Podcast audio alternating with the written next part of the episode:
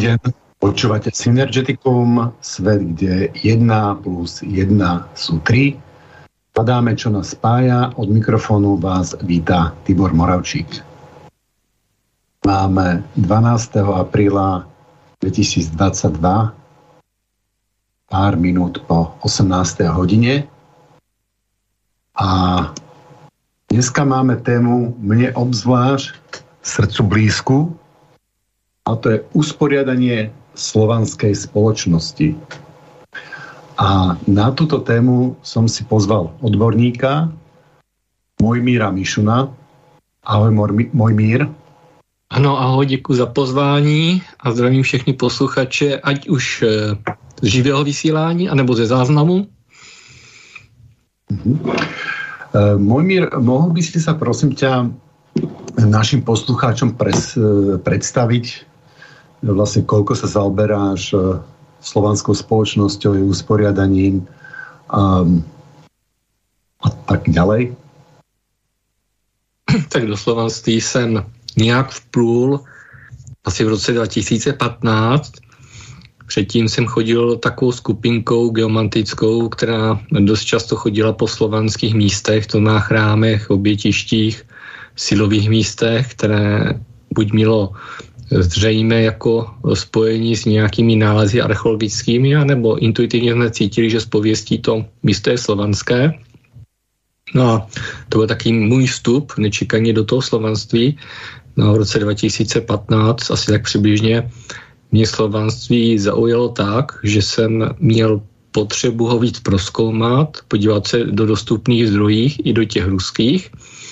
A kolem asi tak roku 2016 vzniklo tady na Moravě takové společenství, které se už kvůli slovanským svátkům v podstatě pravidelně začalo scházet a začali jsme rozvíjet i nějakou uh, osvětovou činnost, máme pořádali slovanské festivaly, vysíláme v té době teda úplně pravidelně jsme vysílali i na svobodném vysílači pořád uh, s tematikou slovanství a samozřejmě několik webů s touto tematikou, eh, kde v různé kvalitě hloubce jsou články teda se slovanstvím.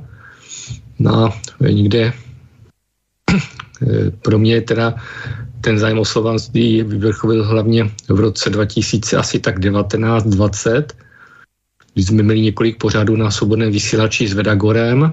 To bylo veliká moje pro mě zkušenost člověkem, který který od malička byl eh, v rodině vychováván vedickým stylem a měl napojení přes jazyky nejenom eh, do ruského prostoru a občin, ale i do toho západního.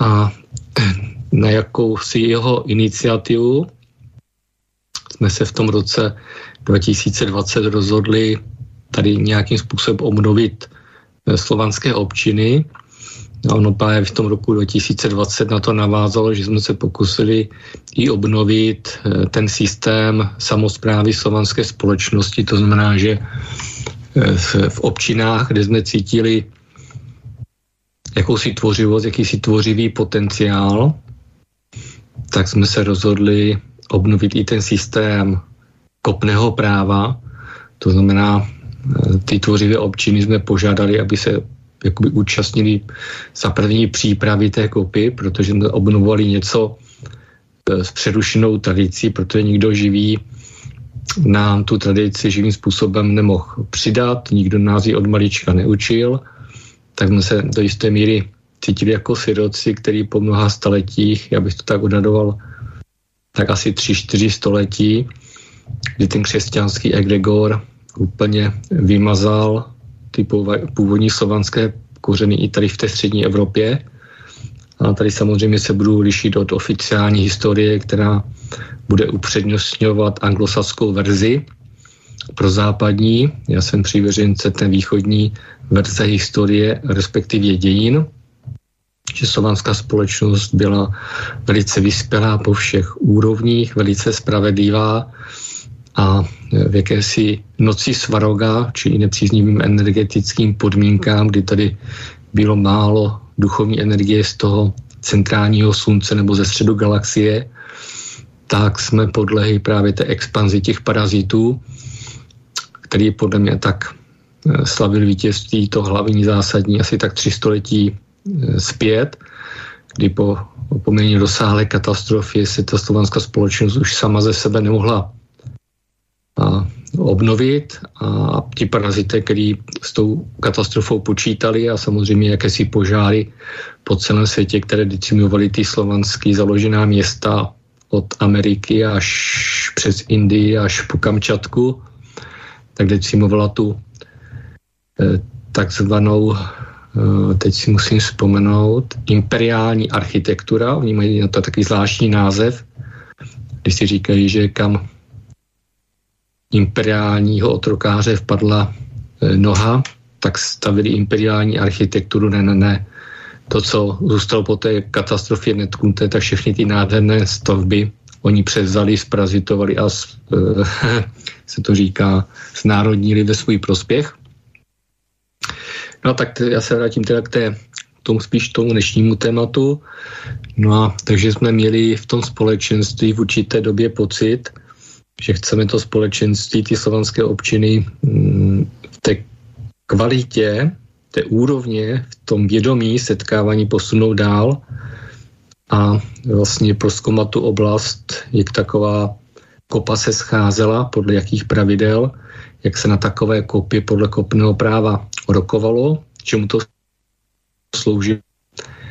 A to, že se tam odkazuje, že všechny ty pravidla, podle kterých ta kopa e, byla, měla fungovat, tak ty pravidla byly v souladu s kony stavby světa, což je takový terminus technicus v tom vedickém světě.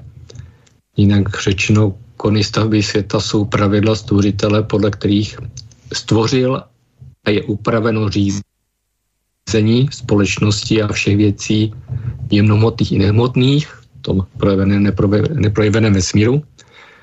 A takže ta aspirace té vedické slovanské společnosti byla v tom, že i do těch pravidel kopy byly ta jednota, ta přítomnost stvořitele skrze ty pravidla vlastně e, živě přítomná a bylo poměrně přísně sledováno a dbáno, aby celý způsob, jak když se ta kopa svolává, zahajuje, probíhá a je ukončena jakýmsi hlasováním, tak aby byla zaručena i naplnění či vynucení či a začíní podmínek, aby to rozhodnutí, na kterém se ta kopa dohodla, tak aby se dalo uh, zmotnit, realizovat, případně kontrolovat, v jaké kvalitě se to uh, jednotné rozhodnutí kopy naplňuje.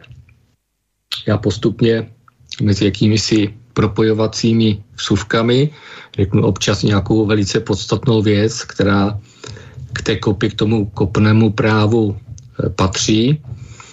A ta úplně nejzásadnější věc je, že kopa, když byly splněny podmínky, že mohla být zahájena a byl přednesen první věc k rokování, tak byla povinnost hledat e, takové řešení, při kterém mohli nakonec všichni přítomní kopní muži hlasovat v jednotě, to znamená v koncenzu, a e, Kopa mohla to navržené řešení přijmout jednotně bez toho, aniž by nikdo nesouhlasil nebo se zdržel hlasování. Což je úplný fenomén. Všechny společnosti, které po těch původních védických či jiných společností, kterých samozřejmě těch společenství které v té jednotě dokázali zpravovat své společné záležitosti, tak určitě uh, i jiné národy měly podobný systém. Ale jakmile jsme se dostali do takzvaného demokratického systému, kdy jsou všichni rovni, jak ve svých právech, tak v povinnostech, což teda jde mě nyní pravda, protože v rámci duchovního vývoje se určitě lišíme což se demokratickému parazitickému anglosaskému systému a jeho jurisdikci líbit nebude.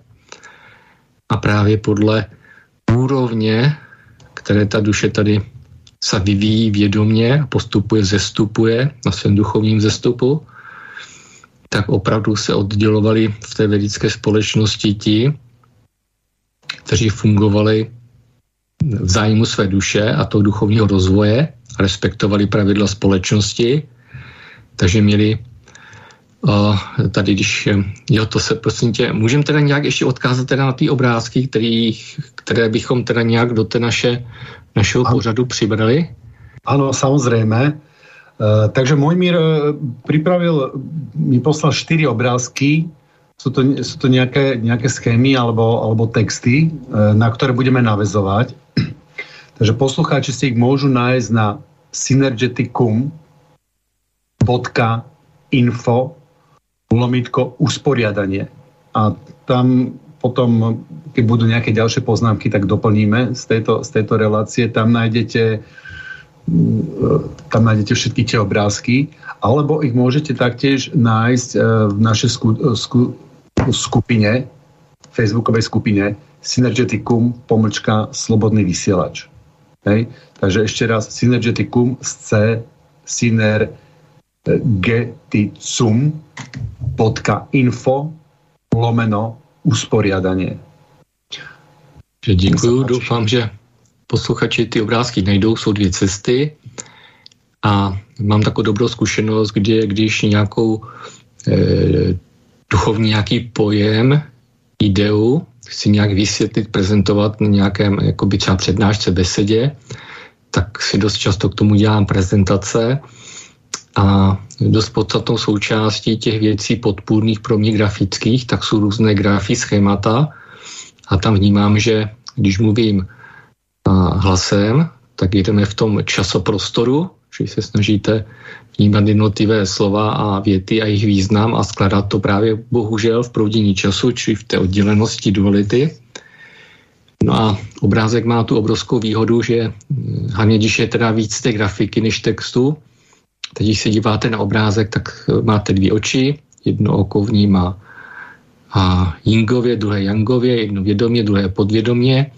A když se dobře díváte a eh, moc vám ego neruší ten zrakový věm, tak skrze právě ty dvě oči se vlastně dostáváte hodně, můžete jako do jednoty, když ten grafický symbol nějak pozorujete graf, tak může mít pro některé lidi mnohem větší význam než to řečené, tak proto se odkazujeme na obrázky.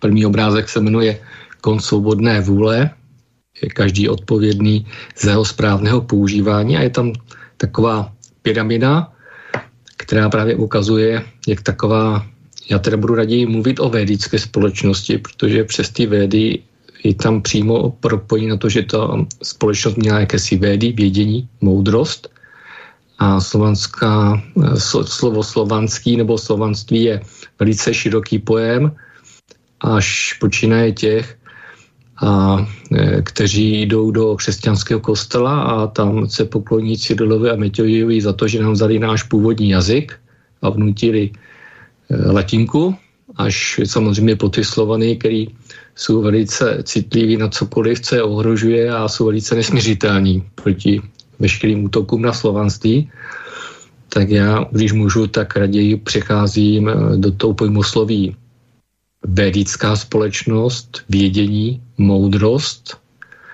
eh, slovansko-arijské vedy nebudu mít dneska potřebu se k ním nějak vyjadřovat, protože to je veliké a složité téma, aj sporné. Takže se zase vrátím k tomu obrázku kon svobodné vůle, k té pyramidě.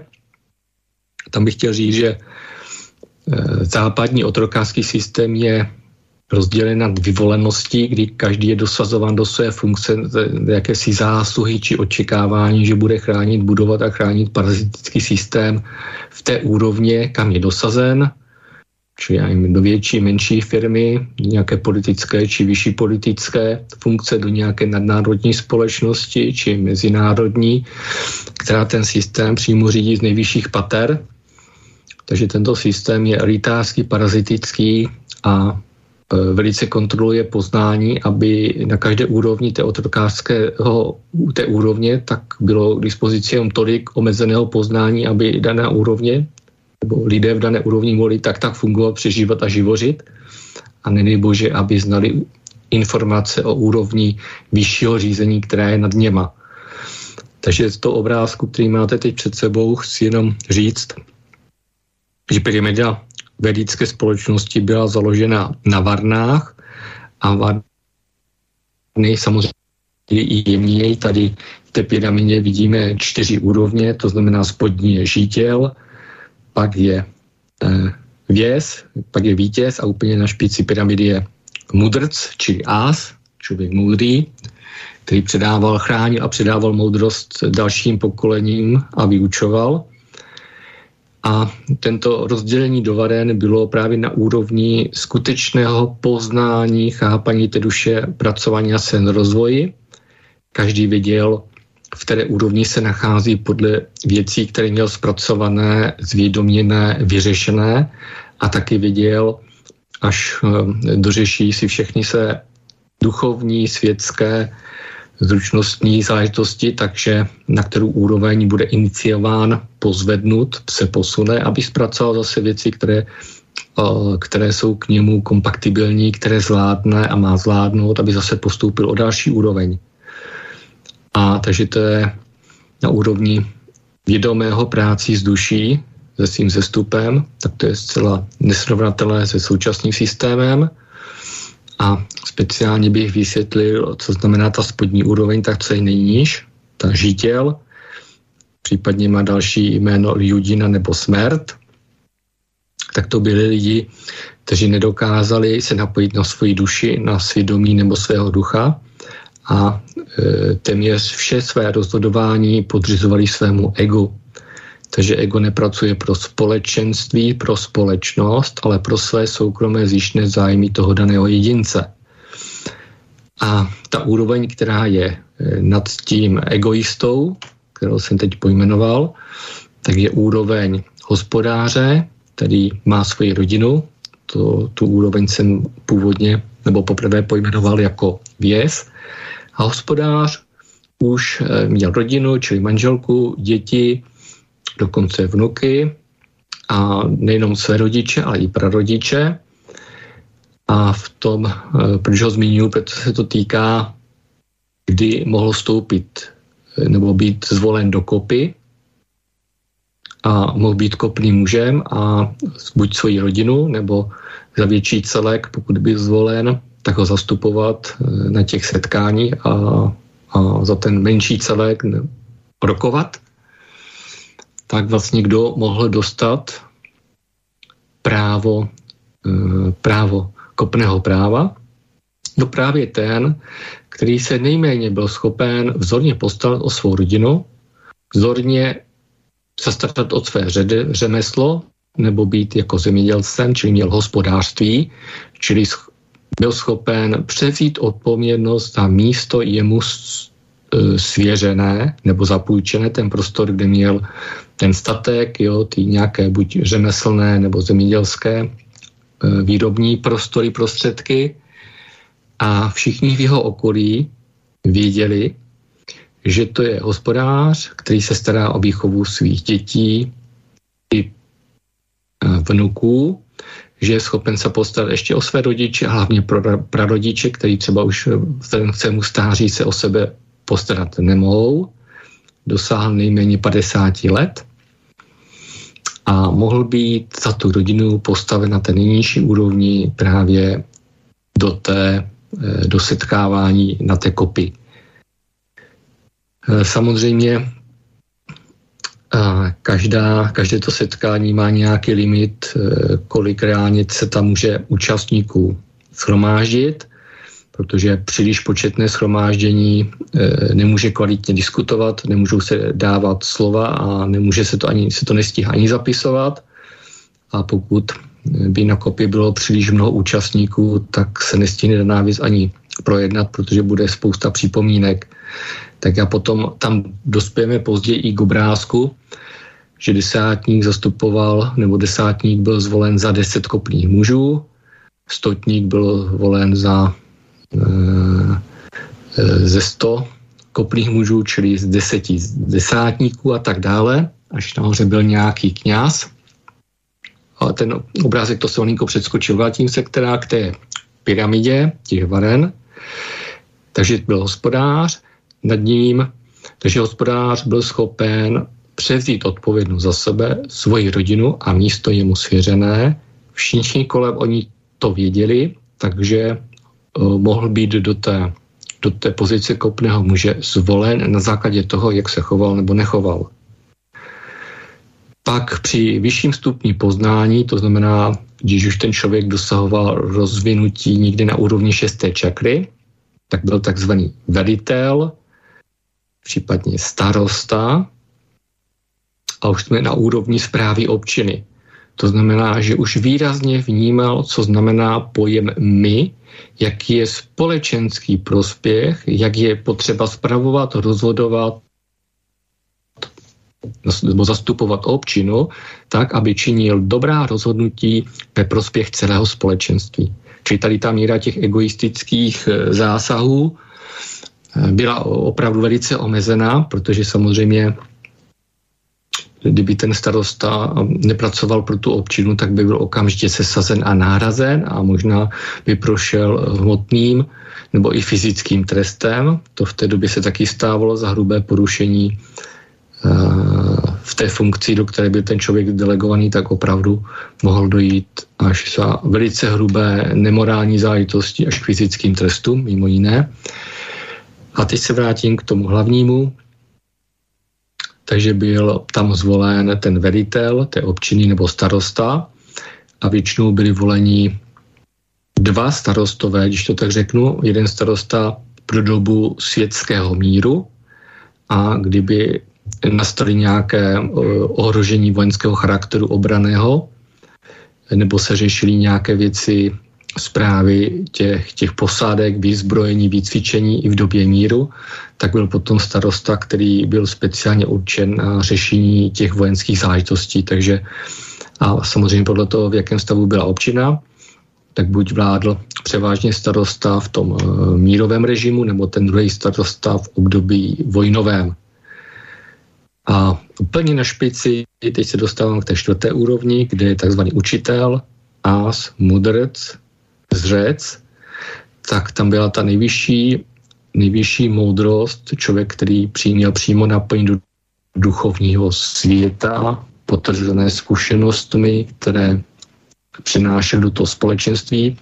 Dost často tyto úrovně mohly mít i své rodiny, ale většinou nežili společně v té občině, buď na okraji té občiny, nebo i v nějaké mírné vzdálenosti od té občiny, v jakémsi osamocení.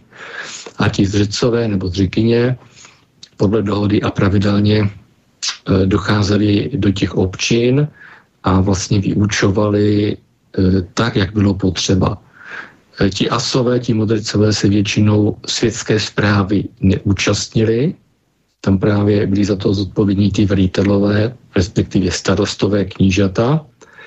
A samozřejmě pokud eh, se kdykoliv v tom eh, té samozprávě eh, vyskytla taková věc, že nebylo dostatek informací, jak danou věc řešit, tak mohli na tu veču nebo na tu kopu být právě přizváni, ne jako kopní muži, ale jako hosté nebo přísedící stařešinové, právě ti ásové, a v daný okamžik, kdy ta moudrost na té kopiny byla jinak, e, se nedala zapojit do toho rokování, tak byli tito moudrcové výzváni, aby se k dané projednávané věci konkrétně jakoby vyjadřovali. Takže to je základ té pyramidy a můžeme chvilku u ní zůstat? E, můžem e, otázočku? Takže ta tá, tie varny, to nie sú tie varny, alebo nemajú takú štruktúru ako varny, ktoré poznáme z hinduizmu, kde, bola, kde, boli, kde boli tie, mm, tie, tie triedy, boli šudrové, eh, kšáriové, brahmani a potom, jak sa volala tá stredná, vaj, vajšové, alebo mm. jak sa to volalo, kde sa človek narodil a prostě v nej zomrel, ale tak, um, pokiaľ tomu rozumiem, tak ten člověk vlastně v průběhu života sa mohl dostávat z jedné úrovně do druhé, tak? Tam je to dáno tím, že používáme rozdělení společnosti eh, právě i te typické pro Indii, kam přišli bílí mudrcové ze severu a přinášeli právě to vědické poznání a to uspořádání společnosti. Ale proč ta indická původní společnost nebyla moc vyspělá a dokonce tam bylo dost často v různých částech Indie i krvavé oběti. tak se ten, ten velický princip tam prosazoval velice problematicky a když potom ta původní, ti mudricové přestali mít ten dominantní vliv na tu společnost, tak ta společnost se jakýmsi samo, samospádem zase vracela k jakési destrukci a tam to zamezlo právě nějak právě v podobě těch kast, či u vedické společnosti se mluvil o varnách, či uspořádání společnosti podle duchovního rýstu. Kasty v indickém pojetí je, že tam e, po nějaké době zanikl ten výtah, aby v té nižší kastě člověk mohl e, výrazně na sobě pracovat a prokázat, že může se být přijat do e, kasty vyšší. A tam se to opravdu to nějak zamrzlo. A v dnešní době už se traduje, že kdo se v dané kastě té indické narodí, tak v ní zemře a musí se ženit brát pouze v kastě sobě rovné, což samozřejmě do jisté míry smysl dává, ale hlavně ten duchovní vzestup té společnosti se brzy vytratil, ten výtah, aby člověk mohl překračovat ty kasty podle toho, jak sám na sobě pracuje. To se tam bohužel vytratilo, tak proto jsou indické kasty a védické varny. Mm-hmm.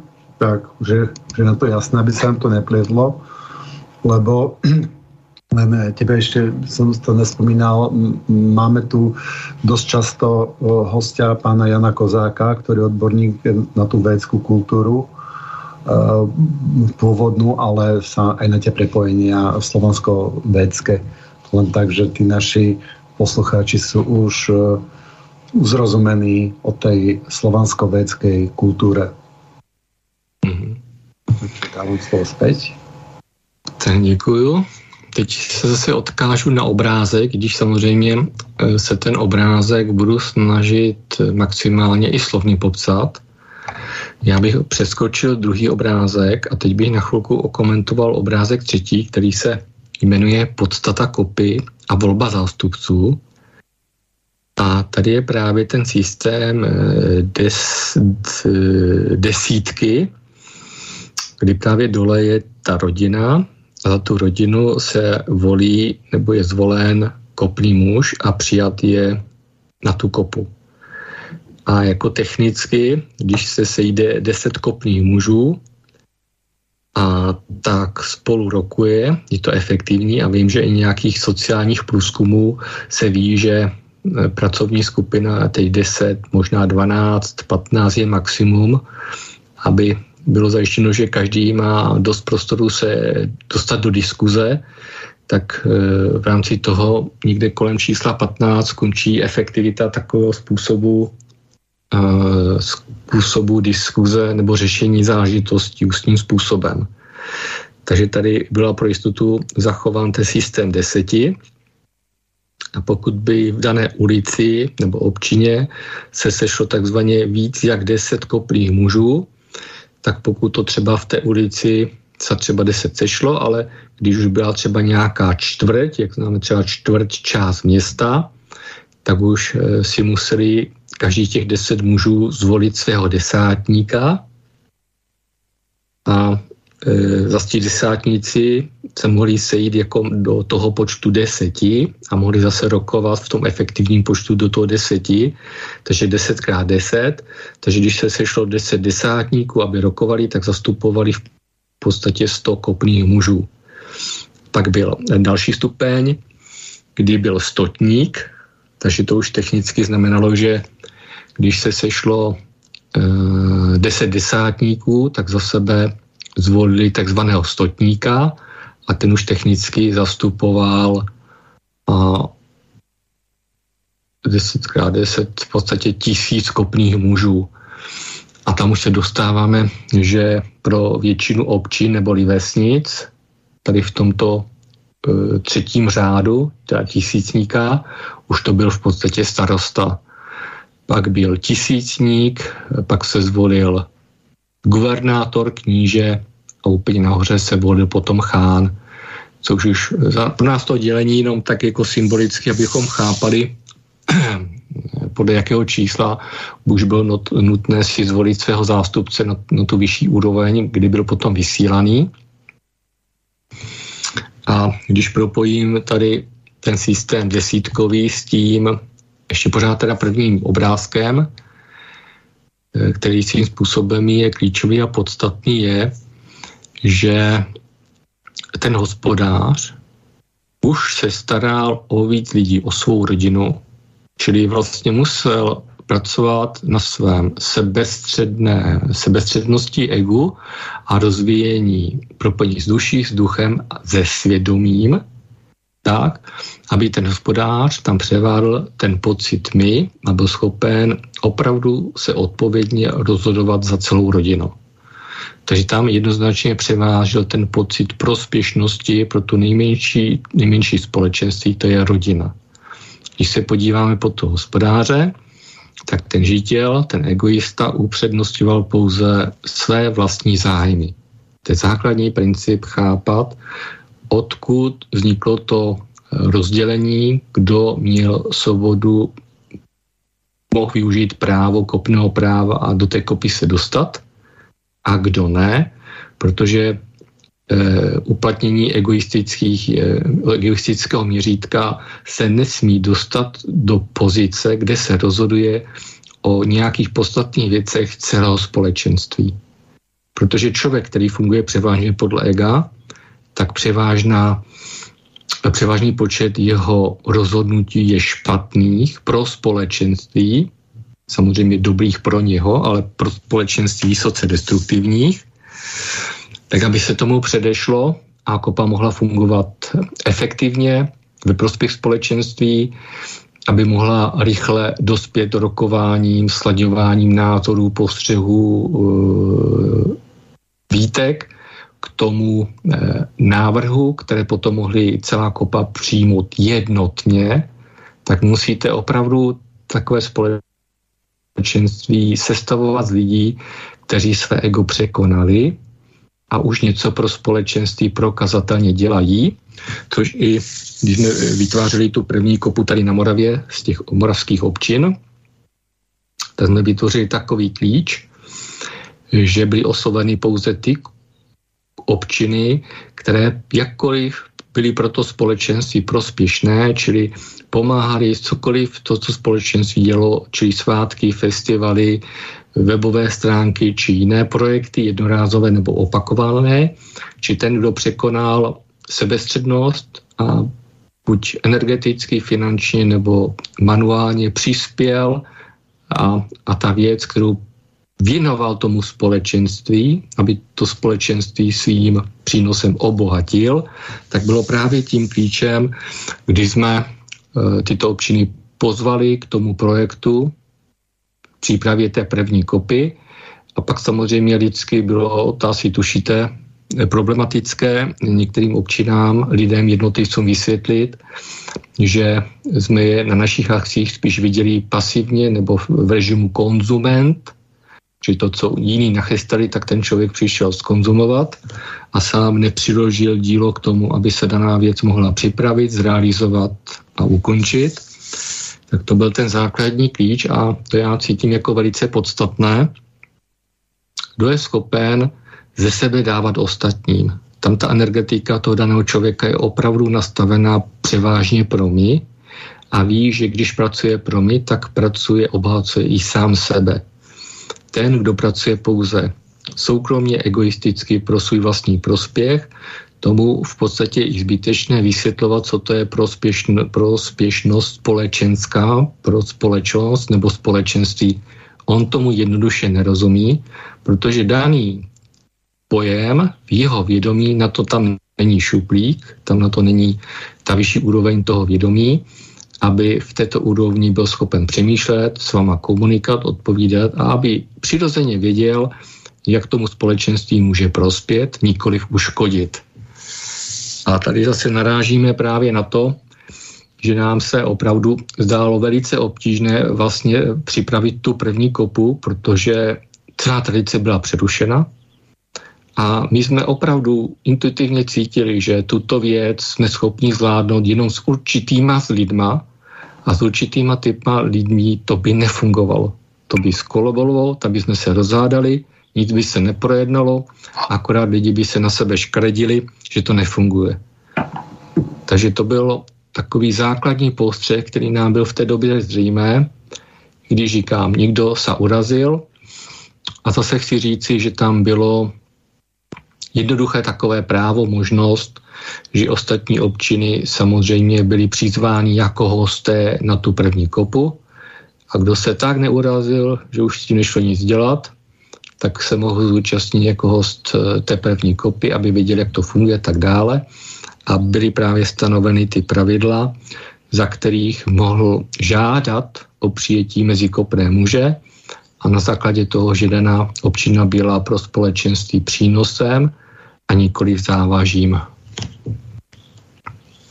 Mm-hmm. A takúto otázku som, by som mal, že kdo, že o tom, že kdo bude kopným mužom rozhodovali tí, tí egoisti? V podstate, že tí, že obávam sa toho, že či, pokiaľ egoisti vlastne zo seba majú nájsť toho hospodára a hospodári zo seba toho veliteľa, že či sa tam nepresadia práve tie egoisti, lebo máme tu nejakú formu, toto tiež považujem za formu nejakej zastupiteľskej kvázi demokracie, keď to, to slovo, pod tým slovom si predstavujeme niečo iné, ako vlády ľudu, hej. A že či tí egoisti dokážu vybrať zo seba, zo seba neegoistu. Lebo väčšinou teda nám sa toto javí, javí tak, že tí egoisti si vy, vy, vyberú zo seba ešte toho najväčšieho egoistu, najväčšieho sociopata. Že ako, ako sa tomu mm-hmm. zabraňovalo. No, tak právě to souvisí s tím, že my, co jsme e, byli v také malinké, velice malinké skupince, kde jsme cítili potřebu tu kopu obnovit, tak jsme začali jako přemýšlet. Samozřejmě ze začátku spousta věcí nebylo zřejmých, to postupně jakousi diskuzí e, mezi v tom přípravném týmu s těmi ostatníma konzultacemi, takovýma různě jsme se poptávali a tak dále. Stále jsme hledali samozřejmě i na ruských webech, kde o slovanství, o vedismu něco zachováno je a určité slovanské občiny fungují v tom ruském prostoru, samozřejmě i teď, tam to zkrátka funguje, tam to úplně přerušení nebylo. A ta věc byla, kdo je přínosem, kdo je tvořivý, kdo pomáhá a vytváří něco zajímavého pro ostatní.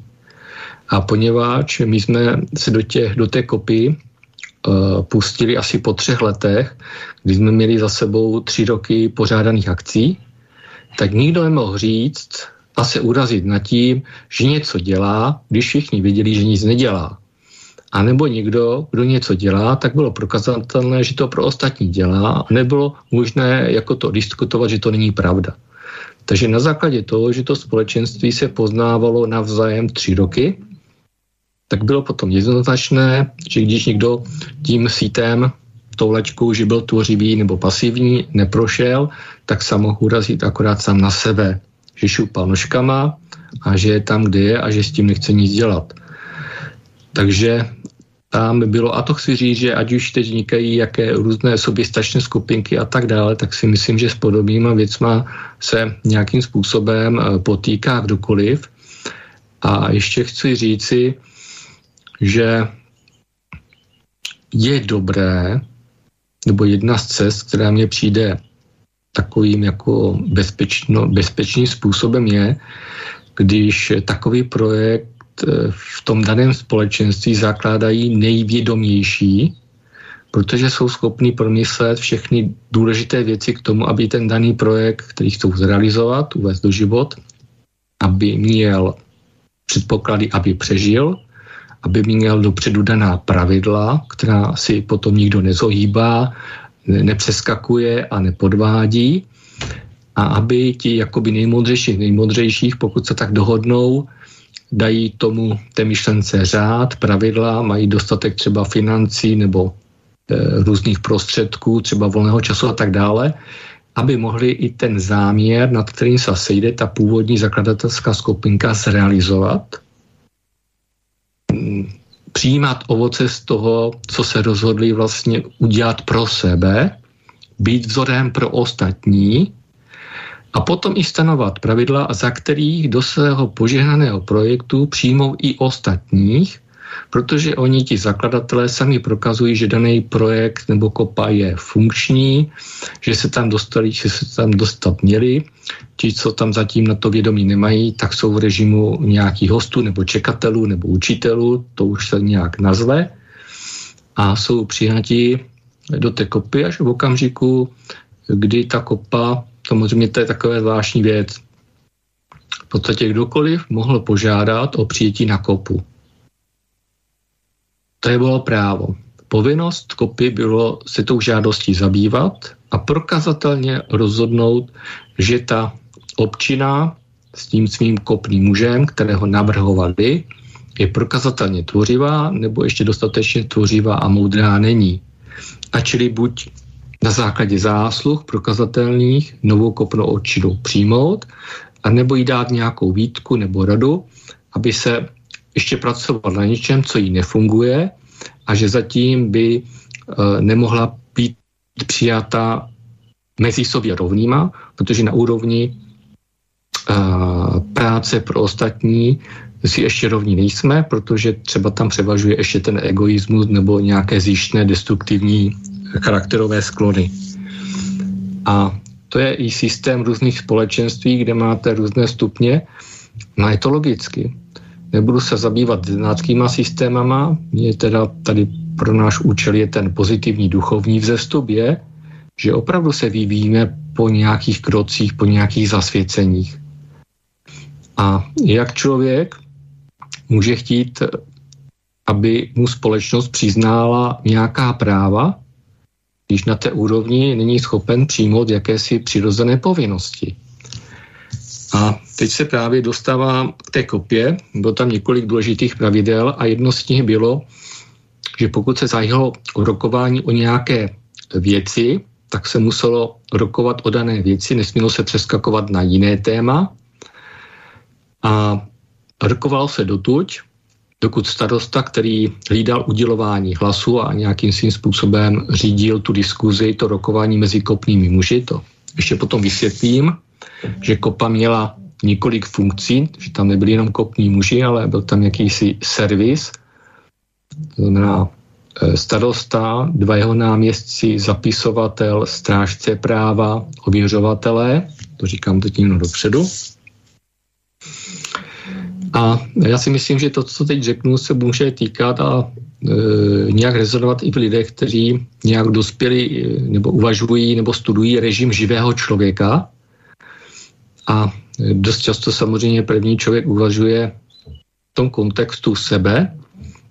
A samozřejmě dřív nebo později bude aktuální i věc, pokud, pokud tady bude víc prohlášených živých člověků, a oni budou chtít vytvořit společenství a na tom společenství navýšit kapacitu rozhodovat o své budoucnosti a řešit záležitosti, které není schopen řešit sám jeden živý člověk, jinak řečeno sám jeden kopný muž, to je v podstatě, jsem zjistil, že je téměř identické, že smysl kopí je i v tom, že kopa se svolává pouze k řešení takových záležitostech, které si daný kopný muž, rodina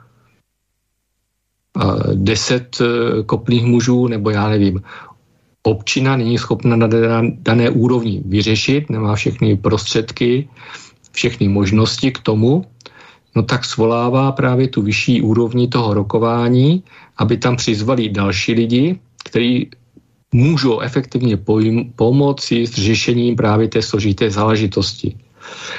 A když chci jenom říct, že teď, když se poslední rok intenzivně věnuji právě tomu živému člověku, který je vlastně suverénní e, bytost mezi ním a stvořitelem nestojí žádný úředník, žádná vláda, žádný církevní hodnostář. A že živý člověk je pouze podřízen nebo podřízen stvořiteli z konů stavby světa a svému svědomí a má tady naplnit svůj inkarnační potenciál a k tomu ho stvořitel při, v okamžiku zrození vybavil vším nezbytným do té doby, než do tří dnů mu rodiče vystavili rodný list a na základě rodného list se čerstvě narozený člověk, plně svobodný, dýchající, živý člověk, muž nebo žena, stali, e, stali ovčanem občanem, otrokem systému. Ale to už jsem si odskočil. Tam si jenom říct, že pokud člověk jako suverénní svobodná bytost, tak jak se třeba cítí sám, vstupuje do společenství, tak je potřeba opravdu, že to společenství se musí být tvořeno určitým klíčem a ten klíč je bez egoistů. A druhým klíčem je, že pokud já si chci ve společenství sobě podobných, rovných, zažít suverenitu, božskost, absolutní svobodu, statut živého člověka nebo kopného muže, tak právě to znamená vysokou disciplínu, která se samozřejmě egu právě líbit nebude. A ta disciplína má třeba i takovou formu, že když starosta e, vnímá, kolik e, kopných mužů se hlásí osoba a tak dále, ten tam jenom technicky usnadňuje to rokování, aby, protože některé věci si ti, co sami rokují, dělat nemůžou. Musí tam být člověk, který tu věc zajišťuje a sám teda se rokování, hlasování nezúčastní, či opravdu dělá jenom servis, aby to rokování v takové nádherné stvořitelském prostředí jednotě mohlo probíhat. Takže právě teď se vracím k tomu, co jsem chtěl říct. Takže pokud jsem dostal slovo, tak si zažívám v ten okamžik tu absolutní svobodu, že k dané věci můžu říct všechno důležité, jakou mám potřebu, abych řekl. Mám k tomu od ostatních dostatečný prostor, abych mohl mluvit, tady je potřeba. A svůj proslov ukončuji slovem domluvil jsem nebo skončil jsem. A pak vzniká prostor zase pro někoho jiného, aby on zcela svobodně se k dané věci vyjádřil, a ta věc je, že vlastně, abyste si mohli zažít tu suverenitu, tu božskost, mezi, která je jenom mezi váma a stvořitelem, tak ti ostatní v tom společenství na té kopě ten okamžik, kdy vy mluvíte, mlčí. Čili vy máte vysoké právo mluvit, být nepřerušován a k tomu vysokému právu v té absolutně svobodě patří i ta povinnost těch ostatních, že v daný okamžik všichni mlčí a do daného proslovu nezasahují a nepřerušují ho. Takže tady je vlastně ten klíč, proč spousta takzvaných demokratických společenství uh, se tam vyskytne spousta jako egoistů a jiné, co se s tím dá dělat, takže se bude demokraticky hlasovat nějakou většinou, třeba ani 70 skvorem 75%, těch dalších 25%, který Eh, při tom hlasování s tím a nesouhlasí, tak to je pro demokratický systém takzvané nezbytné zlo a tito, eh, těch 25%, jo, podle toho, jak si to, to hlasování, že každý ten systém společenství nastaví je, tak jsou znásilnění a přehlasování. Toto se ve vědickém společnosti na kopě nesmí stát nesmí být porušena svoboda žádného jedince na kopě, nesmí být způsobena žádná křivda.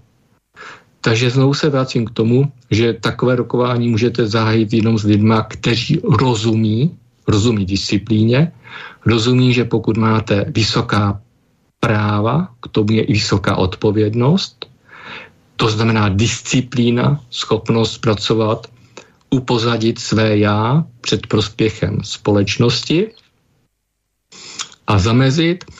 Sice se třeba může rokovat třeba delší dobu, ale až se potom všichni jednohlasně zvednou ruku, že toto řešení je přijatelné úplně pro všechny, tak jste jednotě z kony stavby světa se stvořitelem, takže mezi váma a stvořitelem opravdu nikdo nestojí. Všichni v tom společenství jednali podle stejně srozuměných pravidel, které si říci ještě k té první kopě, ty pravidla samozřejmě se projed... Takhle, první kopa byla zakládající, ta neprojednávala nic jiného než pravidla svého vlastního fungování. Tam jsme si právě zažili právě tu svobodu, že jsme ty pravidla měli nějak předchystané, ale na té první kopě se každé pravidlo přečetlo a muselo projít vlastně schvalováním odsouhlasením nebo poslední úpravou pozměněním, aby dané pravo, pravidlo mohlo být jednohlasně přijato. Jinak řečeno, po první kopii nastal takový stav, že jsme si všichni odsouhlasili pravidla v jednotě se stoprocentním souhlasem, koncenzem, že tyto pravidla budeme už na další kopie přirozeně dodržovat a už budeme řešit konkrétní věc, která bude pro některou nebo některé občiny důležité. Takže to je velice podstatná věc, že e, demokratický systém znásilňuje, ten, kdo je proti nebo nesouhlasí nebo se zdržel hlasování, tak u toho člověka vznikla zcela logicky křivda, protože se tvořivým způsobem nemohl rokování na kopě zúčastnit. A teď ještě řeknu další věc, e, a pak si trošku vydechnu a nechám Tibora na nějaké zajímavé postřehy. E, k rokování, když se hlasovalo a někdo se takzvaně zdržel hlasování, tak ho starosta vyzval, aby řekl, proč v jednotě nemohl hlasovat s ostatníma a pokud dané řešení pro něho nebylo přijatelné, čili se zdržel hlasování, že je teda ale povinen navrhnout lepší řešení. Čili ta tvořivost, že ten člověk je opravdu nastavenou energetiku ne do systému ega, ale do společenství, do pocitu my, my společenství potřebujeme něco pro sebe vyřešit, tak ten člověk tím mohl jako nezvednout hlas, ale měl povinnost na, navrhnout lepší řešení.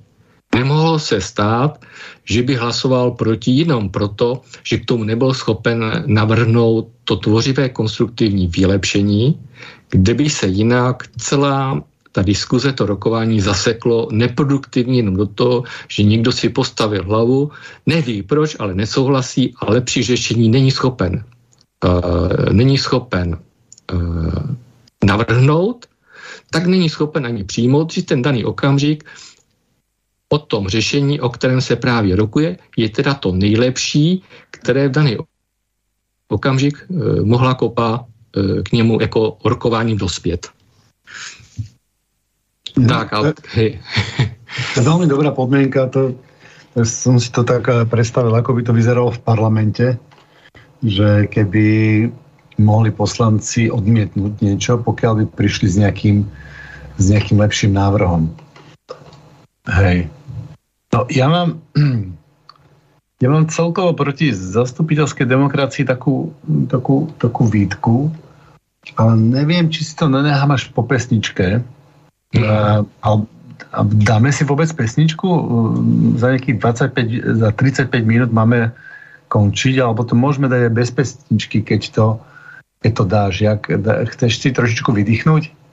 No, já bych až tak vydýchnout nepotřeboval.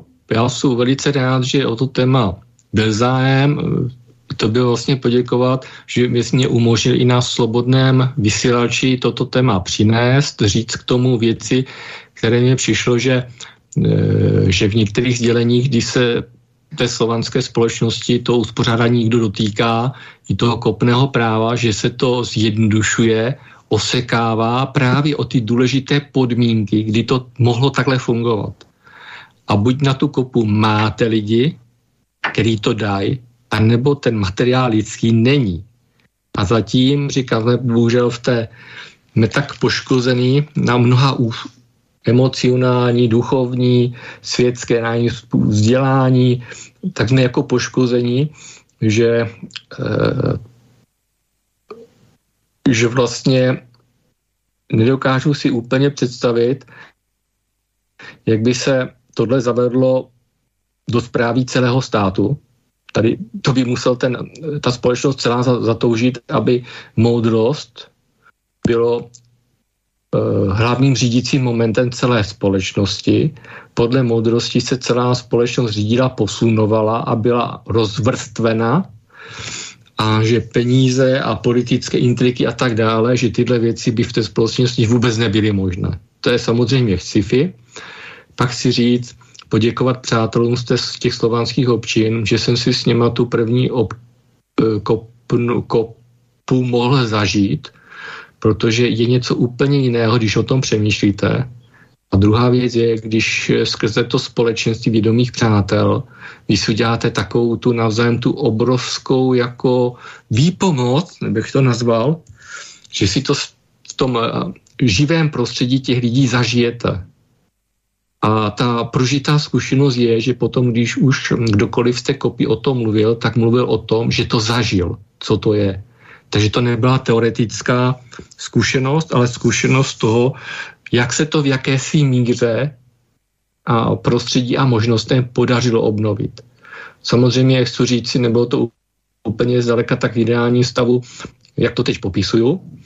Nicméně hodně se nám ta kopa podařila k tomu ideálnímu stavu přiblížit a samozřejmě občas to rokování se neproduktivně zakomrdecelo na nějakých slovíčkách a zbytečnostech, kdy to ego tam hledalo, jestli pracovat, nepracovat nebo tak, kolik máme synonym pro nějaké vyjádření a které synonymum je nejlepší. A teď jenom, co si řekl, Tibore, eh, opravdu Máme ještě 35 minut, možná si bez písničky. Zkusme navrhnout, jestli nám bude chtít třeba někdo i zavolat, přispět zkušeností nebo dotazem, námětem. Jestli máme živě někoho, kdo by k nám chtěl zatelefonovat, napsat, já nevím, SMS-ku, mail, co všechno je možné. Hmm. Takže diváci samozřejmě můžu, můžu telefonovat eh, do štúdia ja si to pozriem, mal som tu niekde odložené to, to, to číslo do štúdia, neviem ho z hlavy, keď mi dáte sekundičku, tak ja ho tu, ja ho tu dám. Pokiaľ sa nezmenilo, tak je to 0483 81 01 01 a no ja tu, ja tu hneď mám nejaké otázky. Hovoríme tu o kopnom mužovi. Mm, čo žena mohla, mohla sa aj žena stať e, kopnou, kopnou ženou, alebo rozhodovali len muži. Lebo pokiaľ mm-hmm. je mhm. nejaká problematika, tak e, ja som si všimol, že pokiaľ jednajú len muži, tak e, tam chýba ten ženský element a muži majú iný, iný náhľad na to a to, na, aby sme došli naozaj k najlepšiemu a komplexnému riešeniu, tak to potrebuje ten ženský element, ten, ten ženský postoj k danej problematike. E, my, když jsme to sestavovali, tak jsme vycházeli z té tradice, od které jsme byli otežení právě a vypadá to fakt jenom několik století, že jakási vedická společnost slovanská, e, jakási država tady fungovala e, a je možné, že ještě v úrovni nebo v období první světové války ti naši, to by byli asi pradědečkové, plus minus to odhaduji, že mám 53 let, tak to mohl být můj pradědíček, který by se mohl fyzicky buď žil nebo účastnil první světové války, tak je vysoce pravděpodobné a nějaké zmínky tomu naznačují, že když Německo bojovalo tady Rakousko-Uhersko a jim proti e, ruskému carovi, že oni to vnímali, že to je válka vlastenecká občanská, že v podstatě asi v nedávné době si vnímali, že to historicky, než nám spálili knihy a knížky a noviny a než se vymazalo tato informace. Takže že na, na úrovni nedávné slovanské državy v podstatě ta válka byla uvnitř državy, která až sice byla do toho Rakouska, Uherska, e, Německa a e, cárství ruského rozdělené jakými si hranicemi, ale že ta soudržnost slovanství byla ještě tak zřetelná, že jsem i někde na nějakém blogu, Facebooku zahled informaci, že tam nějaká paní se k tomu vyjádřovala, ona říká, no můj tatínek, když přišel z první světové války, tak nechtěl o ní moc mluvit, ale řekl, že to byla jatka Slovanů mezi sebou. Slovanů mezi sebou. Aby Slované tam v podstatě byli hromadně vražděni. Celá programově a zbytečně. Co nám to tak připomíná dneska? No, když jsme se nepoučili, že buď jsme zapomněli, nebo jsme si nechali přepsat knižky dějin a že jsme ve stejné době vedení do další války, tupě, bezlavě, bez moudrosti, jak to byla první, druhá světová válka. Mě to hlava nebere. Já vůbec nechápu, co se za dva roky covidových mohlo stát z úrovní moudrosti lidí kolem mě, ale z nějakého důvodu se to stalo a je to žalostný stav celé společnosti. Už to tak vidím. No, ja by som, čo som sa ja, ja dočítal a čo som si navnímal, keď ti teraz poviem, ako to, ako to vidím ja, tak e, ja to tak cítim, že tento, tento kopný systém to nebol ten úplne, úplne najstarší a najpôvodnejší systém, že toto je už niekde na pol ceste k tej zastupiteľskej demokracii, ktorá je, ktorá, ako sa dneska javí, je dosť nefunkčná. E, ja, ako to vnímam a cítim, tak e, o problémoch mohli rozhodovať všetci, všetci ľudia v rámci, v rámci tej, tej svojej kopy. A že tú, tú kopu, alebo jak by sme to nazvali, možno, ja sme to, teraz sme to volali snem, že sa tam zúčastnili všetci, všetci ľudia, ktorí boli súčasťou tej spoločnosti. Aj muži, aj ženy, dokonca aj deti. A častokrát dokonca deti našli riešenie nejakého problému, lebo mali, mali ešte oveľa otvorenejšiu mysel ako tí dospelí a nevedeli napríklad, že sa to nedá. Že to všetci, jak, jak hovoríme, že dali hlavy dohromady a hľadali, hľadali to najlepšie riešenie e, podobným spôsobom, aj, ako, si, ako si teraz povedal. Čo si, ako vnímáš takúto možnosť? E, lebo napríklad v tej, ja poviem teraz o sebe, ale, ale poznám, poznám viacerých uh, tvorivých ľudí, uh, celkom, celkom vedomých, ktorí by mohli byť e, prínosom pre takúto kopu, že by prišli s nejakým riešením a v takomto tom kopnom systéme tí ľudia by neboli, neboli schopní vlastne prispievať alebo len navrhovať riešenia. Že v tom kopnom systéme, pokiaľ som to ja teda chápal, tak tým, že ja nemám, nemám rodinu, hej, tak e, ja by som tam sa nemohl to zúčastnit. Alebo sa milím? No já jsem samozřejmě uh, popisoval z části to, jak jsme to tady na Moravě obnovovali, z části jsem uh, popisoval to, jak to bylo dřív. Možná někdo, některý citlivý posluchač možná vnikl, když jsem, nebo rozlišil, když jsem mluvil o minulosti a když jsem mluvil o přítomnosti, v jakém stavu jsme to tady dělali. Konkrétně ještě tím, tam bych odpověděl, že jsme měli, nevím jestli jednu nebo dvě kopné ženy, když jsme to dělali tady na Moravě.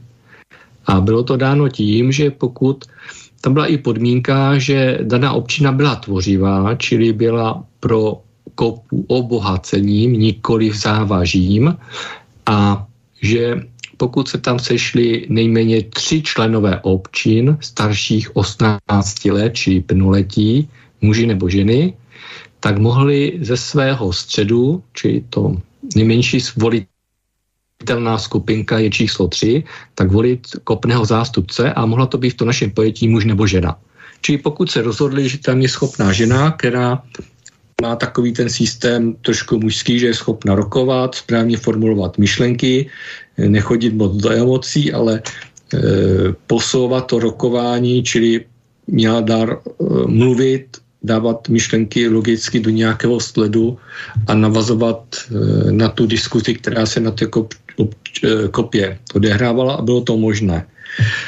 To, že jsme to rekonstruovali z toho k nám nejbližšímu období, čili do jisté míry, kdy už v té slovanské společnosti převažoval patriarchát, eh, to můžem, můžu připustit. A pak si říct, že doufám, že v blízké budoucnosti se dozvíme o těch dějinách víc.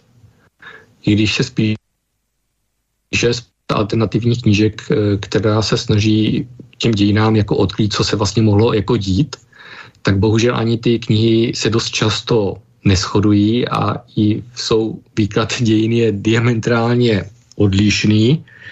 Takže po, pořád je tady chaos, kdy stále jako nevíme, co před těmi třemi stely tady bylo, jestli tady už byla eh, plně církevní společnost, kterou řídil svatý stolec, čili křesťanský eh, ladina a jestli už před třemi, čtyřmi lety uh, byla nadvláda křesťanství nad tím slovanským územím a jak to vlastně bylo. A i to, zda vedická společnost byla vědomá, mohla cestovat vesmírem, používala zcela přirozeně volnou technologii a pokročilé technologie a nechodila v bedenní loužce nebo v ve vyšívaných košilách a málem se tady fyzicky upinožila, protože e,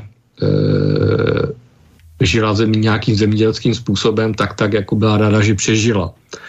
Já bych byl moc rád, kdyby se v těch dějinách udělalo v blízké době jasno a nebylo tolik variant a výkladů. Takže to poslední období bylo asi patriarchální. Je možné, že pod útokem parazitů a snižování vibrací lidstva a života na Zemi se zkrátka snižovalo a že používání pokročilých technologií bylo upozaďováno nebo se ztrácelo a že proto před těmi třemi, čtyřmi, čtyřmi lety bylo to hodně postaveno právě tím patriarchálním způsobem, že už asi tolik volných technologií nebylo, převažovala třeba i hodně ruční práce, takže ten muž fyzicky zdatný manžel jako hospodář byl nezbytný pro tu rodinu. A že se mělo za to, že nebylo třeba tolik cest a tak dále a, a pokud kterýkoliv e, kopný muž požádal starostu o svolání kopy, protože se znal, že potřebuje vyřešit záležitost, která přesahuje možnosti jeho řešení nebo jeho občiny. Čili žádá o svolání nadřazené té skupiny toho sněmovního rokovacího systému. A pokud to byl starosta, tak mu byla doručena od kopného muže taková žádost. A pokud kterýkoliv kopný muž měl právo svolat kopu, tak ten starosta měl povinnost to zajistit a ostatní kopní muži zase měli povinnost takové kopy se zúčastnit.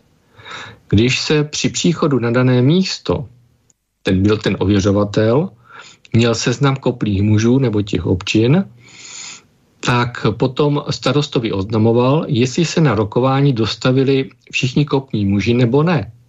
Protože se nemohlo rokovat bez, bez chybějícího hlasu a potom by se tam něco rozhodlo a naplnění toho rozhodnutí by se vymáhalo i pro tu občinu, pokopného muže, který u daného hlasování nebyl. Takže pokud by se byť jeden, takže si to vemte, velká míra práva, můžu svolat, chtít volný čas ostatních kopných mužů a takže žádám o svolání kopy. Pokud je tady vysoké právo, je tady vysoká povinnost, ostatní se takové kopy museli zúčastnit. Jinak starosta by prohlásil, že kopa není v celistvosti v usnášení schopném počtu a danou kopu by musel rozpustit, by v podstatě ani nezahájila a e, na tom, kdo se bez, bez náhrady, že neposlal ani e, zástupce kopného muže, že opravdu jako nezastoupená kopná občina, potom by se to, pokud by důvod nebyl dostatečně důležitý, tak zkrátka by se to vymáhalo, že by ten daný člověk nezodpovědný musel zaplatit kopie nebo do pokladny nějakou pokutu. No, takže chci říci, že je možné, že ještě v období, pokud takové védické období existovalo, kdy byly pokročilé technologie běžně známé a používané a mužská fyzická práce nebyla podstatným, že jo, protože takový kopný muž jo, byl stanoven že jo, nějaký den, když se sejde kopa, v té tradici původní pod holým nebem, v posvátném háji na neutrálním území za jakéhokoliv počasí. Takže kdo to dá, že opustí rodinu a děti, sedne na kůň a pot, tehdejší době po cestách, necestách, cvála na koni za vychřice, sněhové vánice nebo bouřky, aby dorazil na danou kopu a daná kopa, aby počasí neovnilo, tak se koná za jakékoliv počasí, aby se daná věc zkrátka vyřešila. Takže asi taková věc, takové pravidlo asi pro ženy a kojící matky asi by se uplatnit nedalo. Ale jenom chci říct, zase jsme u těch dějinách, že nevíme, jak ta minulost opravdu vypadala a jestli bylo období, kdy se používaly pokročilé technologie, společnost nebyla závislá na fyzické manuální práci mužů, čili byla mnohem jakoby volnější a že kdy rozhodování na věcech společenských mohlo tam být jiné pravidlo, které by zahrnovalo, jak ty říkáš, i ženy, třeba i ty, kteří nebyli v páru, v rodině, v partnerství, čili neměli rodinu a děti. Nevím, jestli tam mohly být i děti, ale říkám, je to jenom na to, že pořád je několik verzí minulosti a nevíme opravdu jednoznačně, co se jako stalo. Dobrý večer, zo štúdia Banská Bystrica sa hlási Petr Spišiak. Máme telefon do štúdia? Ano, poprosíme. Rád by som sa opýtal, že kde takéto vaše spoločenstva na Morave fungujú, ako dlho fungujú a či máte nejaké internetové stránky, pretože váš rozhovor počúvam so záujmom a chcel by som sa dozvedieť viac informácií. Záleží na tom, jestli náš posluchač, protože je spousta společenství, které když se lidi sejdou, tak si musí nějak ty pravidla mezi sebou upravit, aby vůbec mohli fungovat. A já jsem teda z toho slovanství před nějakou dobu vypad, takže já teď nevím, jak se přátelům úplně všechno daří a v čem oni pokračují a v čem ne. Takže upřímně teď jenom můžu říct, že kdyby e, nám tady vy jako posluchač jste tady zanechal ve studiu mail, tak já bych vám mailem poslal kontakty na ty moravské občiny tady na Moravě a už bych nemluvil za něma, ale oni by vám sami řekli, jak fungují nebo nefungují a jak pokračují, protože už nemůžu teď mluvit e, za ně, protože jsem z toho dva roky vypad. A vím ale, že tato věc je vyloženě slovanská a taky vím, že i kolem Vlada Lauberta, který má Tartária SK web a hodně pro slovanství udělal, takže i kolem něho fungují nějaké společenství.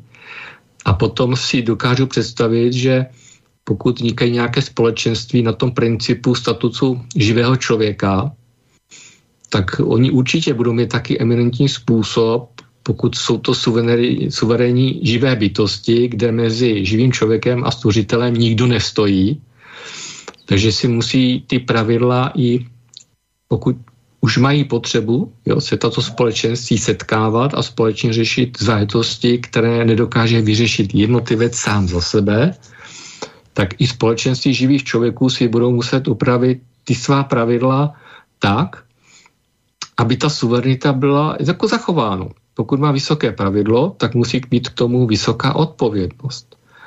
A takže se ta společenství musí chovat vysoce vědomě. To je jedna věc. Druhá věc, že cítím, že si ty pravidla, aby to bylo nespochybnitelné, tak ty pravidla by si měli sepsat na nějakém rokování, zasedání, postupně probrat, protože je důležité, aby při vytváření a přijímání pravidel, jak to společenství bude upravovat, rokovat, jednat, rozhodovat, tak aby to bylo v písemné podobě, to si myslím je jedna podmínka. A druhá podmínka je, že vlastně první setkání takového společenství bude, že ty pravidla budou probírat, vylepšovat, aby za každým pravidlem je mohli jednohlasně přijmout, a to už asi cítíte, že ego se bude bránit, že když na sebe bude přijímat, ono by chtělo ty práva. Jenomže ve společenství, aby mohlo fungovat právo, musí fungovat i povinnost. Když někdo svobodně mluví, všichni ostatní mlčí. Když se, když se hlasuje, tak se hlasuje za nejlepší řešení. Pokud s daným řešením nefunguju, mám povinnost navrhnout lepší řešení. Takže těch pravidel není mnoho, v podstatě si myslím, že to zásadní jsem opravdu tady už řekl. A že zkrátka to společenství, co první pro sebe udělá, že jedno vlastně ty pravidla si přijme tu úpravu a, a to je ten vklad. A na dalším už jako rokování to společenství už bude ty pravidla používat jako vědzená, jako vykolíkovaný prostor, aby se buď vědělo, že se činí a rokuje spravedlivě, anebo že některé pravidlo bylo přehlednuto, nedodrženo, to tam je třeba ten strážce práva, který na to okamžitě upozorní a hned to rokování se upraví tak, aby se dané pravidlo přestalo porušovat. Tak já bych potom teda nechal e-mail, ak by mi mm-hmm. teda někdo dal priestor. Tak dejte, dejte, zkuste přeposlat ten mail, já vám dám ze dva, ze dva kontakty a vy si tam už třeba jako zamailujete, napíšete, co chcete a s těmi přáteli, já si myslím, že oni už vám budou odpovídat. Mhm, děkuji pěkně. Tak já bych mal druhou otázku, pokud nemáme začal někoho poslucháča s otázkou, že či s tým návrhom mohol teda naozaj prísť každý, či tam bol ten mechanizmus, aby mohol prísť každý, alebo, alebo len, len ten kopný muž. Uh, ano. Ano, protože, každý. Ne, každý, takhle. Eh, mluvíme o kopě a pak byly ještě jiné formy, jak se věci řešily třeba v rámci občiny. A já vím, že když se tí, jsem se tím prokousával, tak byla i jakási forma véče, kdy jako večer či večerní setkání, kdy jak si to vlastně trošku tak jakoby nadhodil, že se sešla celá vesnice, že tam mohly být i děti a že na tom náměstí, jak se ta skupina sešla do takového kola, tak se přednesla nějaká záležitost, která se řešila a že daný mohl bez se neřešilo, jestli byl kopný muž nebo žena, zkrátka na té věče byl Eh, obyvatel té vesnice, takže na té větší mohl diskutovat kdokoliv. A eh, já jsem to našel i nějaké věci v ruštině. Já vím, že, nějak, že jsem kdysi i nějaký článek právě předložil do češtiny. A bylo to zajímavé, že to mělo i jakýsi terapeutický rozměr, který jako z dnešního pohledu bylo, že když někdo Eh, potřeba něco vyřešit, byl v emocích, eh, cítil pocit křivdy, byl ublížený a se tam rozvykládal, rozkřičel, tak byl ostatními pozbuzován, aby k dané řeči řekl všechno, co měl, aby se vykřičel, uvolnil své emoce, aby ta, to napětí v té vesnici se uvolnilo a ten, kdo cítil křivdu, aby se mohl takzvaně vypovídat a ostatní mu to umožňovali, do, dokonce ho pozbuzovali aby se mohli uvolnit na té větší právě ty emoce a i tímto způsobem se dospět potom k řešení dané záležitosti. Mm-hmm. Uh, ja som zažil taký, eh, taký mechanizmus, uh, bolo to v rámci toho hnutia Occupy, keď my sme sa, my sme sa rozdelili do skupín, my sme si mohli navrhnúť tému, ale ja si viem predstaviť, že by to bolo, že by to bolo na akúkoľvek tému, aby sme sa rozdelili do malých skupín, okolo 7 ľudí a každá tá skupina mala za úlohu vytvoriť výstup z tej diskusie. No a tam práve tí, čo sa vykričávali, tak tá, tá energia sa nezdielala do tej, do tej celej skupiny. Nás tam bolo mm, asi okolo 400. Hej. Takže tam sa dialo také niečo, že ten mm, takých 98% toho informačného toku, ktorý bol mm, irrelevantný, tak ten sa nedostal do výstupu. Výstup bol naozaj hodnotná informácia. Všetky hodnotné, hodnotné informácie. No a e, každá tá skupina vytvorila nejakú, nejaký, nejaký postoj a to sa potom zazdielalo v celej tej skupine a z celej tej skupiny tých 400, 400 ľudí uh, mohli to ľudia opätovne doplňať alebo mohli mať, uh, mohli mať otázky. A takýmto spôsobom sme využili potenciál, potenciál naozaj každého člena tej celej skupiny.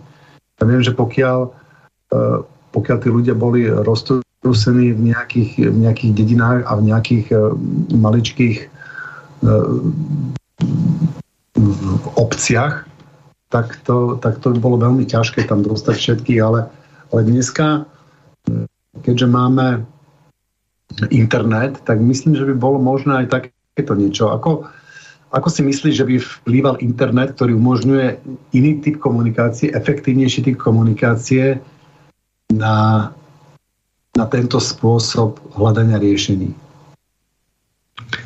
No, tě, tě bude malinko budu snažit obejít ale jenom ne jako v tom zlém, že bych ti nechtěl odpovědět, spíš jenom, eh, že moje dušička občas pláče nad alternativou a duchovními skupinkami, které nedokáží věci zmotňovat. A když mě to potom vedlo myslím v roce 2018 k uspořádání prvního slovanského festivalu, takže jsem cítil, že myšlenka, pokud je užitečná, má najít své důstojné zmotnění v té hmotné, hmotné oblasti. To znamená, že se hýbe s motou, že se připraví finance, dělají se letáčky, propagace, eh, shání se účinkující osvětlení, shání se ozvučení, připravují se stupenky, že jo, pak ty lidi přijedou, že jo, se tam občerstvení, že jo, teď se zajišťuje chod toho festivalu, že jo, pak se že jo, to vyučtuje, uhradí náklady, případně odměny se vyplatí, uklidí se, a se to vyhodnotí, aby se na základě i toho vyhodnocení zjistilo, co a jak fungovalo a, lepší fest, a druhý festival byl jenom lepší. Jinak řečeno, když se vrátím k té kopě a k tomu, že duchovní skupinky mají problém se zhmotňováním speciálně věcí e, z myšlenkové ideologické úrovni dostat do hmoty, aby se změnila hmota, tak chci říct, ale to je jako, chci říct, mluvím pouze o, a pouze a jenom jako za sebe, jak to vidím já, a když by byla kopa, tak aby to fungovalo, tak musí mít do systému pravidel zaimplementováno i to, že pokud mám právo, pokud mám právo uh, uh, svobodně hlasovat, suverénně a svobodně hlasovat a, a když stvořitel Bůh dovolí, tak se to řešení přijme, tak musí mít ta kopa zajištěn mechanismus zajištění realizace zmotnění toho řešení.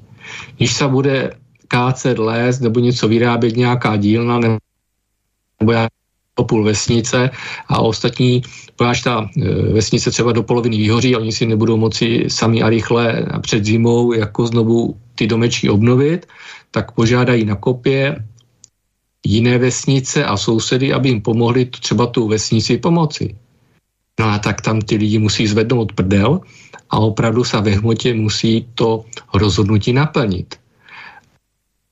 A konce by tam měl být určený člověk, který bude dohledat, že rozhodnutí kopy se v, v rozhodnutém čase a kvalitě zajistí.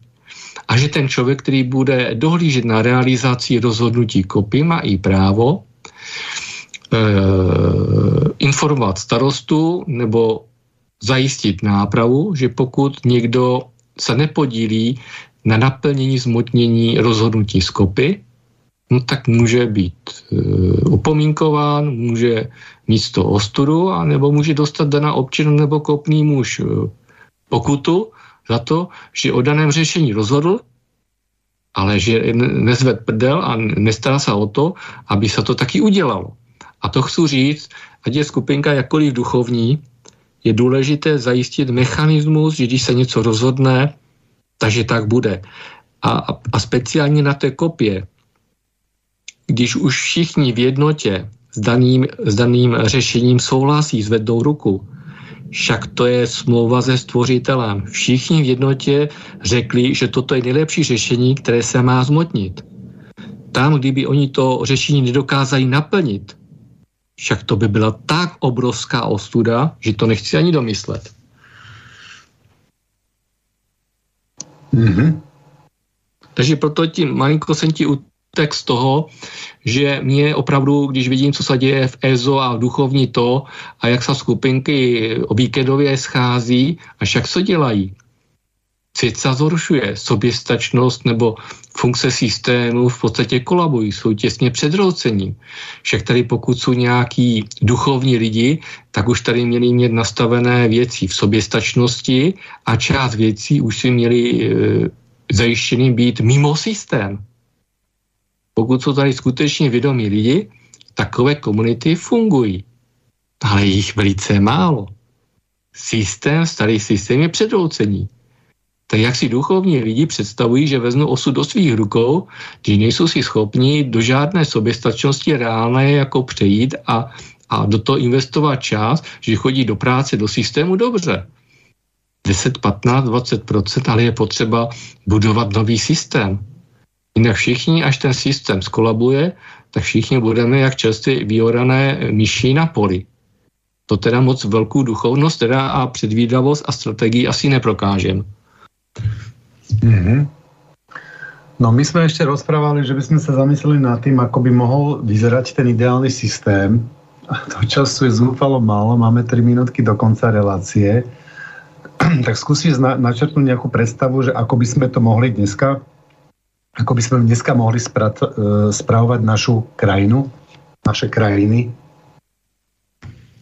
No já osobně když přijde na to, tak já si pomáhám tak, takým eh, jednoduchým příměrem jako dítě. Když, si, když se podívám na to, jak funguje, teď už teda děti moc na pískoviště nechodí, ale v mém věku chodili a bylo to místa, kde jsem měl spoustu kamarádů a kde ty děti se potkávaly i maminky. Na ty si představte, jestli je tam chlapeček nebo holčička, tak něco nádherného z toho písku vytvoří. No jo, jenomže na tom pískovišti, což symbolicky může znamenat třeba uzavřený systém jednoho státu, no tak tam přijde jiné dítě, které otvoření má zcela jinou představu a ten jednoduše ten postavený nádherný eh, hrad, stavěný třeba půl hodiny, tak zadube během dvou minut. To, co bylo vytvořeno, je v mnohem kratší době zničeno. Takže eh, v různých částech toho hřiště někdo tvoří a dřív nebo později někdo jiný to zase přijde zadupat a zničit. Jinak chci říct, že společnost, pokud si nevyřeší základní dilema, dotvoří a doničí a zabezpečí mechanismus, aby ti, co ničí, ničit nemohli a ti, co tvoří, aby tvořit mohli a jeho, jejich dílo nebylo ničeno, tak se neposuneme dál. Pokud mluvíme o v tom pojmosloví toho státu a této společnosti, pak je ještě druhá možnost, že v rámci covidu a těchto dalších procesů si stvořitel oddělí tu společnost na dvě, tři, čtyři skupiny a každá, některá zůstane na Zemi, některá se od, bude přesunutá do jiné reality nebo na jinou planetu, to nevím, ale si myslím, že pokud jsou tady reálně lidi, kteří tvoří a kteří ničí, toto dilema je potřeba vyřešit. Ve prospěch každé skupiny samostatně. Mm-hmm. Dobre, takže relácia sa chýli ku koncu. Uh, ďakujem ti, Mojmír, že ste prijal pozvanie. Uh, ďakujem poslucháčom, posluchačkám, že navenovali pozornosť. Reži z Bystrice, že nás manažovala. Špeciálne ďakujem tým poslucháčom, ktorí nás uh, podporujú a umožňujú nám prežiť a šíriť vedomosti ďalej. Mňa tu zajali ešte ďalšie, ďalšie veci, hlavne ten, to hnutie toho živého človeka. Tak e, ja si ťa v blízké budúcnosti určite pozvem ešte do ďalšej relácie. Určitě jo. Ja. Když mě pozveš, rád pozvání přijmu.